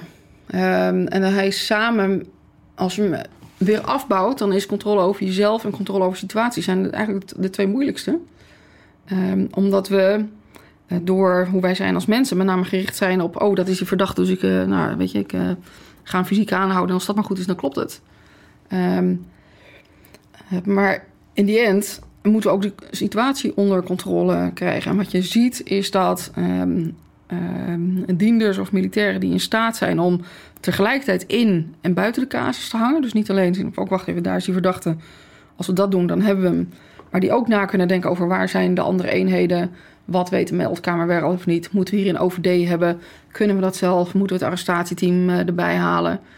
Dat zijn de dieners die het goed doen. Die doorlopend kunnen schakelen tussen... hey, waar sta ik? Wat kan ik? Uh, hoe zit ik erin? Waar, uh, hoe gaat het met de verdachte en hoe kan ik die onder controle houden? En vervolgens ook nog de half boven... wat heeft deze situatie nodig? Dieners die dat, die drie trapsraket goed uh, op orde hebben... dat zijn de dieners die het op straat goed doen. Ja. Ja. het is echt ook wel een stapje vooruit. Ja. Of misschien wel de vier, en, vijf stappen vooruit, en, denk ik. Ja, precies. En het gaat dus doorlopend over het schakelen. Het gaat over schakelen tussen je tactische vaardigheden en je social skills. Het gaat uh, over schakelen tussen um, uh, je mental skills en je cognitieve vaardigheden. Weten wat hier mag. Hè? Dus niet het wetboek van strafrecht zeg maar vergeten op het moment dat je de dienstauto uitstapt, bijvoorbeeld. Nee, nou ja, dat, dat moet ja. die basis, de basis zijn. Dat is de basis, ja. ja. Je moet eerst uh, die basis kunnen spelen voordat je... Kijk, het is, het is wat dat betreft... Ja, met elke vaardigheid... Ik heb al eens vaker gitaar spelen of iets ergens erbij gepakt. Ik kan toonladders leren. Maar voordat je echt muziek kan maken... moet je boven de stof staan. Ja. Dus dan moet je die toonladder zo kunnen inzetten... dat je, van, dat je op allerlei verschillende combinaties moet kunnen maken. En dat is dit bijna ook. Hè, zo'n tactisch speelveld. Je hebt zoveel dingen waar je mee moet, mee, mee moet dealen. Dus continu afstemmen, schakelen in je hoofd ook... Uh, Oké, okay, in die situatie, uh, hoe, hoe, kom ik over? Hoe ga ik handelen? Uh, is, waar, waar, is die vent achter me? Heb ik dat wel gedaan? Je bent continu een soort van allerlei dingen ja. in je hoofd aan het nalopen. Ehm, terwijl je gewoon ook daar dus aan het praten of aan het, aan het doen bent. Ja. Dat, dat, is, dat is gewoon een vaardigheid, een kunst bijna die je moet je moet ontwikkelen, moet, uh, ja, ja, moet en dan, oefenen. En... en dan terug naar het uh, begin van deze podcast. En dan uh, die ultieme vraag van wie doet het nu goed op straat op het mm. moment supreme. Ging het op proportionele subsidiaire wijze en wie lost het probleem wel of niet op? Dan zie je dat um, dienders en militairen die dat kunnen, dat doorlopend schakelen tussen hoe zit ik erbij, waar is de verdachte... Wat heeft die, deze situatie nodig? Waar is mijn maatje? Uh, moet de meldkamer er een autootje bij sturen? Uh, dat zijn dieners die het goed doen. Ja. ja. ja dus dat, is, dat, is, dat geeft nu een heel mooi, helder raamwerk. Ja. Uh, waarin je jezelf en de organisatie en je team ja. langs kan gaan leggen. En je gewoon gaan, kan gaan kijken van waar sta ik, waar staan we. En, en hoe, wat kunnen we doen om weer, weer een aantal ja. Procenten beter te worden. Ja. En je eigen optreden ook, uh, waar we het ook in deze sessie ook over gehad hebben. En je eigen optreden analyseren. Ja. Van goh, ik uh, merkte dat het niet liep, dat het niet ging. Maar zat hem dat nou, nou... Dan zou ik... Dan kun je ervoor kiezen om eerst bij jezelf te beginnen. Maar begint ook als een soort van ui van buiten naar binnen afpellen. Van goh, zat hem dat nou al in de buitenste laag? Hè? Dus had ik voldoende oog voor uh, waar mijn maatje stond... en wat we in deze casus nodig hadden... Of zat het er meer op mijn vaardigheden in richting tot, tot de, de verdachte? Uh, of zat het hem al op mezelf? Ja. ja. Ja, kijk, ik, ik, bijvoorbeeld het boek van Jocko Willink, Extreme Ownership. Ja. Voor degene die dan nog niet gelezen heeft en in het vak zit, denk ik dat dat iets is wat je zou moeten lezen. Toen ik het las, las ik niks nieuws. Want mm -hmm. het was al zo ingeramd vanuit mijn militaire achtergrond. Dat ja. eigenlijk al die dingen die, die, die hij daar vertelt mm -hmm. common sense zijn. Maar waarom het zo belangrijk is, omdat dit eigenlijk de kern is van alles. Want Extreme Ownership gaat namelijk over... ik ben de bestuurder van de bus, dus alles wat er met die bus gebeurt... is mijn verantwoordelijkheid, is mijn schuld. En, en op het moment dat je dus uh, vanuit die mindset uh, start, dan kan je ook op die manier gewoon heel simpel natuurlijk zo'n zo'n ui gaan, uh, gaan afpellen. Hè? Dus, dus er zijn natuurlijk, natuurlijk zijn er dingen die, waarvan je kan zeggen, van, ja. die zijn niet helemaal binnen mijn invloed en er mm -hmm. gebeuren allemaal dingen omheen. Maar het geeft je wel ja, een soort van basis van, van, ja. van hoe je naar een situatie kan, kan gaan kijken. En het zorgt er ook voor dat je af en toe, ondanks dat je zegt eigenlijk alles is op mijn verantwoordelijkheid, maakt het het ook een soort van onpersoonlijker in een debrief, vind ik. Ja. Want je kan heel, ik vind altijd dat je keihard op de in, inhoud moet kunnen, mm -hmm. kunnen debrieven. Ehm, en ook gewoon op de persoon. Eh, en dat, dat is altijd dat ligt heel gevoelig soms. Mhm. Terwijl ik denk van, nou, maar ik vind dat helemaal niet erg om op de persoon en op de situatie heel hard te debriefen. Omdat het gewoon gaat van, eh, de instelling is van, we moeten alles boven water krijgen. Ehm, eh, wat er mogelijk is om ervoor te zorgen dat de volgende rit in die bus weer een stukje veiliger en beter gaat. Ja. En dan kan je een soort van die emotionele lading ook een stukje uithalen uit zijn debrief. Ja. Snap je wat ik bedoel? Ja, ik, ja, ik snap wat je bedoelt. En wat jij zegt, dat eh, slaat bij mij ook weer bij allerlei haakjes aan. En ik, Ja. oh ja, maar wacht even, daar moet ik er nog even wat, over, eh, wat uitleg over geven. Mhm. Ehm, ik denk dat de basis is, als het gaat over extreme own- ownership... ehm, de basis is dat je eigenlijk alleen maar jezelf kunt veranderen... en alles wat jij doet kunt veranderen. Ja. En je invloed op de ander is buitengewoon beperkt. Ja. Ehm, eh, dus dat is één. En twee, jij gebruikte het woord schuld. Eh, dus alles wat er dan met die bus gebeurt is dan mijn schuld. Dat vraag ik me af of dat het een kwestie is van schuld of verantwoordelijkheid. Mhm. Ehm, schuld ga ik niet met je mee. Verantwoordelijkheid ga ik wel met je, eh, met je mee. Ja. Als het gaat om eh, ehm, eh, eh, deze setting. Ja. Ehm, een van de factoren die ook naar voren kwam op de vraag van goh, wie doet het nou goed onder druk? En ik doe dan zo omdat ik, ja, ik zie dan iedere keer weer die twee lijnen met dat, dat sterretje, zeg maar, van oké, want daar vindt het dan uiteindelijk plaats, die geweldaanwending. Ehm is dat eh, mensen die eh, vooral met de ander bezig waren, hè, lees een maatje, dus vooral kritiek gaven op hun maatje, scoorden juist weer significant slechter. Dus ehm, ik zit daar. Ik weet nog niet helemaal goed wat, wat ik daarin nou ga, ga adviseren. Ik wil het echt nog uitpluizen. Maar externe attributie, hè, dus, eh, zeg maar de schuld van wat er zojuist mis is gegaan bij de ander neerleggen, is echt wel een ding en is een zware ehm, eh, indicator voor dat het misschien allemaal niet zo goed in Ja. gaat. Dus ja, binnen, ik zoek daar nog even naar. Binnen een team is dat heel interessant. Hè? Want, want het voorbeeld eh, van, om heel even bij het voorbeeld van Jokke Willing te Mhm. blijven dan. Om, die zat er ook, het zijn originele praatje gaat ook over een situatie in Irak die dan Mhm. misgaat. Waarbij hij op een gegeven moment zegt eigenlijk van eh, die volledige verantwoordelijkheid bij zichzelf legt. Ja. En ook, eh, ondanks dat er dus eh, eh, als een, een, iemand van buitenaf naar die situatie kijkt, zegt ja, die gasten hebben daar dingen gedaan waardoor het fout ging. Ja. Maar hij was de on, on, onseen commando en hij trekt alle schuld, of de Dat- verantwoordelijkheid, Dat is goed. Ja. verantwoordelijkheid naar zich toe. En zegt ook naar zijn leidinggevende van... alles is mijn verantwoordelijkheid eh, en dit is mijn plan om het beter te maken. En daardoor krijgt hij natuurlijk heel veel respect. Maar wat er binnen het team, wat nog veel belangrijker is binnen zijn team wat er gebeurt...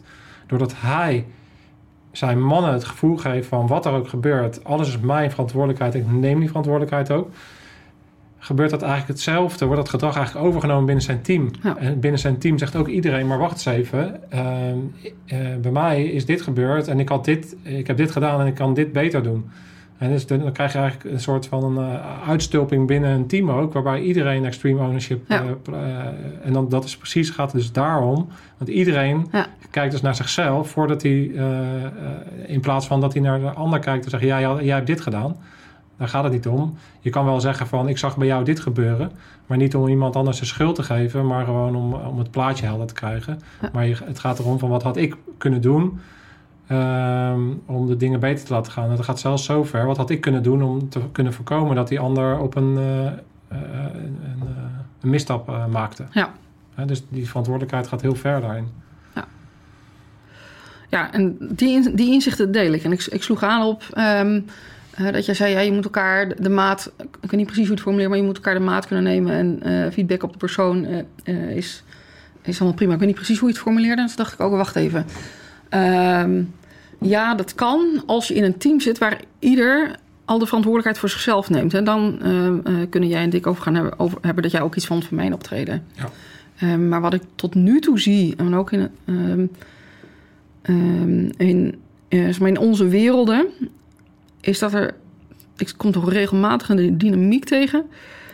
Dat als een, een groep staat, gaat evalueren, en of het dan in, een- in een trainingssetting is of in, in, in de realiteit, dat maakt dan eigenlijk niet zoveel uit. Dat er dan zo'n handige Harry is, die dan het vooral over jou gaat hebben.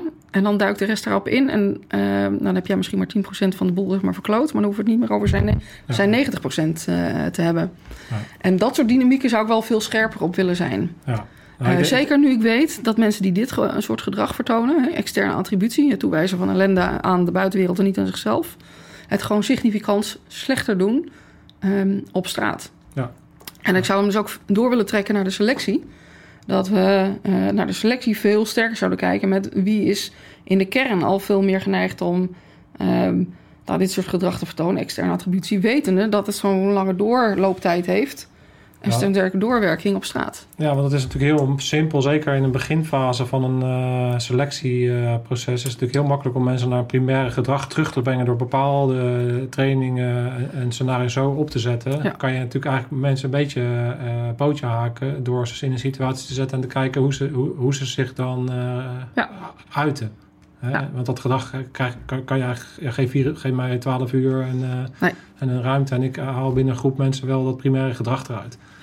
Dus dat is niet zo, dat is gewoon. eh, Dat is te doen. Alleen, en- en- alleen wat we niet, wat we niet wisten tot op heden is dat het zo, zo een sterke doorwerking werking Ja. heeft naar presteren op straat. Kijk, ik wil daarin. eh, dat heeft ook een klein beetje te maken wellicht dat ik denk dat de, de, de algemene de politiewereld wellicht ook wel een beetje afwijkt natuurlijk van de wereld waar ik eh, een grootste gedeelte van mijn carrière Ja. heb doorgebracht. En dat heeft Mhm. te maken dat, dat je denk ik niet op het niveau van Special Forces, AT, Mhm. KZT, Marshof gaat komen als je niet van nature die eh, houding hebt van alles is mijn verantwoordelijkheid. Ja. Dus ik ben, veel meer, ik ben te veel verwend en gewend om natuurlijk binnen groepen te werken waarin iedereen dat deed en het ook veilig was. En daardoor kan je in zo'n omgeving, met, met, als je met dat soort mensen samenwerkt, kan je kei en keihard eh, eh, debriefen.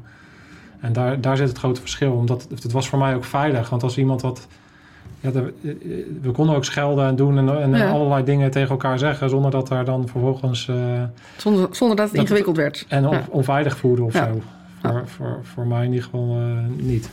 En dat is denk ik het grote verschil, denk ik, met misschien politie eh, is sowieso, kan ik me voorstellen dat het soms gelegenheidsteams zijn. Dus een beetje in zo'n debrief kan het natuurlijk wel snel toch ook raar voelen om een soort van kwetsbaar eh, je op te stellen. Ja. En, dan, en dan als iemand inderdaad heel handig daarmee om weet te gaan en ineens jij in een, strafbank, in een strafbankje komt te zitten, Ja. dat dat een totaal ongewenste situatie is. Ja, dan gaat het om sociale ehm, eh, dominantie. En dan gaat het over ehm, eh, de positie in, in de groep. Ehm, eh, er zijn ook onderzoeken, recente onderzoeken binnen de politie... dat op een noodhulpdienst is de kans dat twee collega's die samen op een auto zitten... nog nooit met elkaar gewerkt hebben, iets van 20 of 25 procent. Ja, dan, weet je, dan moet je eerst even kijken wat voor vlees heb ik in de kuip... en gaat hij of zij er staan als we zometeen eh, naar dat tentfeest eh, eh, moeten om te handhaven. Ja. Dus dat, dat maakt het allemaal veel ingewikkelder. Ja. Ehm, eh, en als je in een vast team zit waarbij je, ehm, je bijna dag en nacht met elkaar, en als je uitgezonden wordt, dan ben je dag en nacht met elkaar, en met elkaar bezig. En weet je precies van joh, vandaag is hij er even niet, of, of vandaag heeft hij een goede dag. Of. Weet je, dan, dan, dan ken je elkaar sterktes en zwaktes.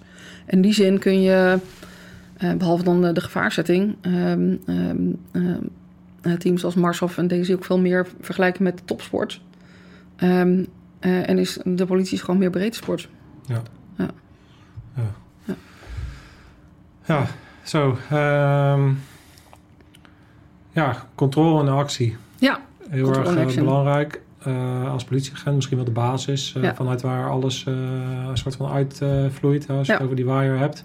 Een drietrapsraket waarin je controle moet hebben over jezelf. Controle over de ander en eh, controle over de situatie. Waarbij met name de controle over jezelf en de controle over de situatie... eh, de moeilijkste eh, factoren zijn die meespelen. Even kort samengevat. Ja. Eh, ehm, wat is de belangrijkste takeaway die ehm, mensen die hier naar luisteren vanuit de professie kijken zouden kunnen meenemen?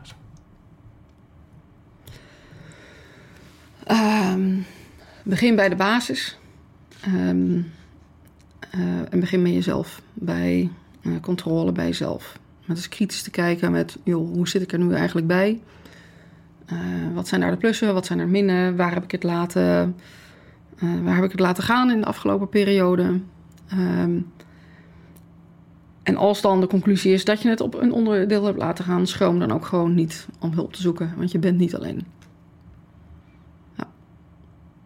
Mooi.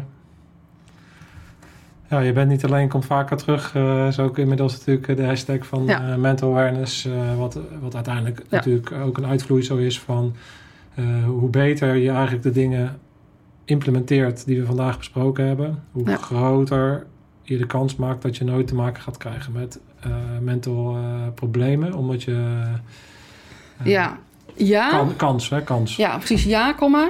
Ehm, eh, maar in die end kan PTSS ons allemaal overkomen. hè? ja, Ehm, en dan pak ik hem er toch, zeg maar, met, eh, pak ik hem er toch bij. Ehm, als je 15, 15 of 25 jaar bij de politie werkt, dan zie je zoveel en je hebt zoveel eh, momenten dat je bijzondere dingen moet doen waar we eigenlijk als mensen niet helemaal voor gemaakt zijn. Ehm, dat het bijna niet mogelijk is om op zijn minst, niet op zijn minst een kleine tik van de molen eh, te krijgen. Ja. Het feit dat de meeste politiemensen, en dat geldt ook voor de meeste militairen, altijd met hun rug naar de muur, eh, of naar de deur, eh, eh, of naar de muur, dus met gezicht naar de deur gaan zitten. Of juist als ze op vakantie zijn, nou, weet je, eh, doorlopend blijven scannen. Geeft al hoe je ze je gevormd eh, hebt. En ehm, ehm, we hebben in deze uitzending ook al, zijn al tot de conclusie gekomen dat PTSS eigenlijk één groot vermijdingsfeest eh, is. Ehm, je hebt geen eh, PTSS omdat je zwak bent. Je hebt PTSS omdat je te lang sterk bent gebleven. Als ik kijk naar eh, wie er in mijn omgeving echt zwaar PTSS hebben, dan zijn dat echt mijn beste dieners. Ja, maar, maar daarin zit dan, een, eh, wat mij betreft, een paradigma. Dat is dat natuurlijk dan, dan moeten we dus de manier hoe we sterk omschrijven veranderen. Sterk als weerbaar, sterk als resilient, als in terugveren. En dat betekent dat er dus ook een moment moet zijn waarbij je het even niet doet en even gas terugneemt. Ja. Om weer in balans te komen, om later sterker terug te gaan. In plaats van door blijven lopen, hè, maar diensten blijven draaien, hè, maar dit en dat. Dus, en uiteindelijk sta je op het punt waarvan je denkt: oh fuck, hoe ben ik hier beland? En dan kun je niet meer terug. maar dat is dus de koppeling tussen wat we vandaag hebben besproken. Daar, daar zijn natuurlijk, jij noemde het zelf al van, oh, nu lijkt het net of, nu word ik misschien te zweverig. Maar dat is dus de koppeling die we moeten gaan maken. Dus sterk is niet alleen maar rammen met je kadaver sterk zijn en, eh, en voorwaarts en weet ik het allemaal niet. Maar daar hoort een component bij. Rust.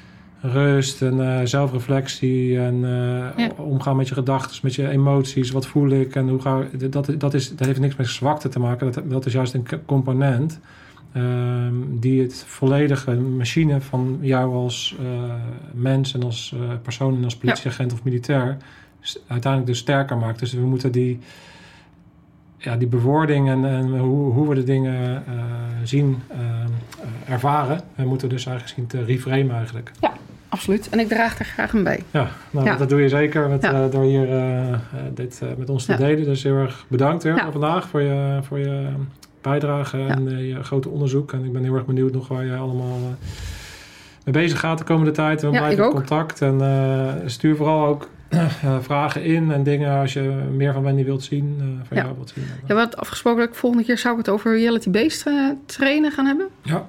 op jouw verzoek. En dus als mensen vragen hebben specifiek over van goh, hoe kun je nou het beste trainen voor die situaties. En, en gaat het ook over didactisch handelen onder andere en de opbouw van stress. Ja.